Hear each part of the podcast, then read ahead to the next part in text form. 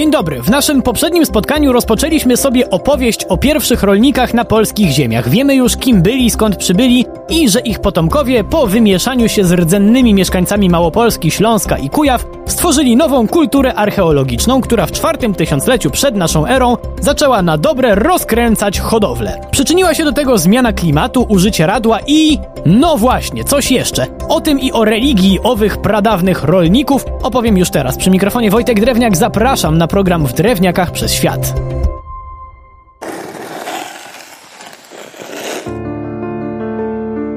Nie samym radłem wczesny rolnik pole obrobi. Tak by sławne powiedzenie sparafrazował ktoś, kto nie jest zbyt dobry w parafrazowanie. Niemniej jednak miałby rację, bo równie istotne jest to, co owe radło, czyli taki dawny pług, miałoby ciągnąć. Zwierzaki pociągowe były kolejnym wielkim wynalazkiem, nazwijmy to, rolników działających na naszych terenach w czwartym tysiącleciu przed naszą erą. Od razu jednak wyjaśnijmy, to nie tak, że oni wymyślili samą zasadę zaprzęgania zwierzaków do roboty. Nie, nie. Tak robiono już dużo wcześniej, ale ci z naszych terenów stworzyli bardzo dobre do owej roboty zwierzę.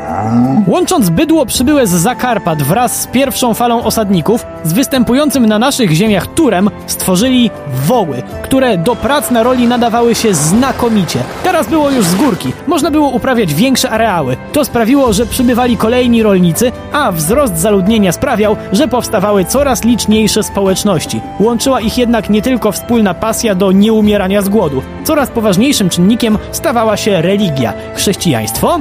A gdzie tam?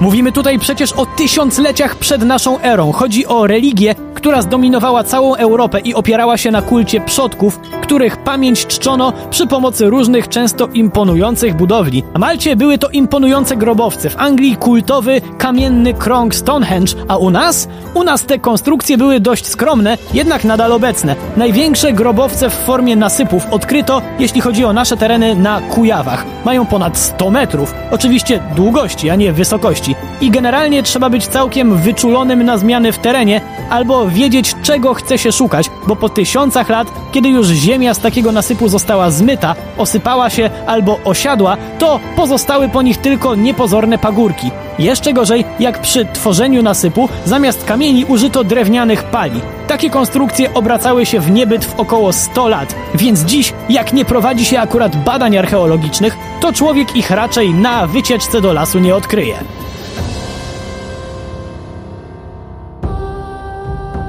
Niestety od pewnego momentu żyjący na terenach dzisiejszej Polski rolnicy musieli martwić się nie tylko uprawą ziemi i tym, czy ich przodkom dobrze się wiedzie w zaświatach. W okolicach trzeciego tysiąclecia przed naszą erą zaczęły się bowiem najazdy. W zasadzie to ważny, może nawet trochę niedoceniony moment w dziejach naszych ziem. Mówimy bowiem o pierwszym naukowo potwierdzonym dużym najeździe ze wschodu. Jak dobrze wiemy, zdecydowanie nie był to ostatni i zanim ktoś powie, że biednych Polaków najechały te wschodnie buraki, to niech się tak nie zapędza, bo wcale nie jest wykluczone, że owe buraki to właśnie nasi przodkowie. Jak to? Ano, jest pewna szansa, że owi najeźdźcy byli właśnie praindoeuropejczykami, od których pochodzimy. To jednak nadal jest drażliwy temat wśród naukowców. Nie zmienia to jednak faktu, że dotychczasowi osadnicy nie mieli szans w starciu z ludźmi, którzy błyskawicznie przemieszczali się dzięki udomowionym koniom. Co było później? Nie wiadomo, ale niestety brak dowodów, jakoby obie kultury przez jakiś czas żyły obok siebie, raczej nie sugeruje happy endu dotychczas urzędujących na naszych ziemiach rolników.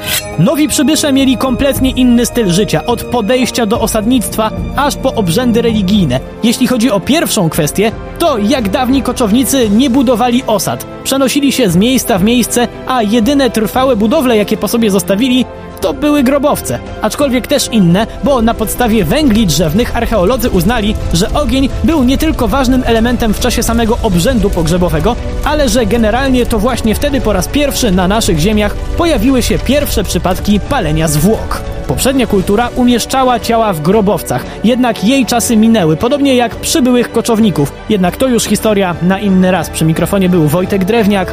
Do usłyszenia.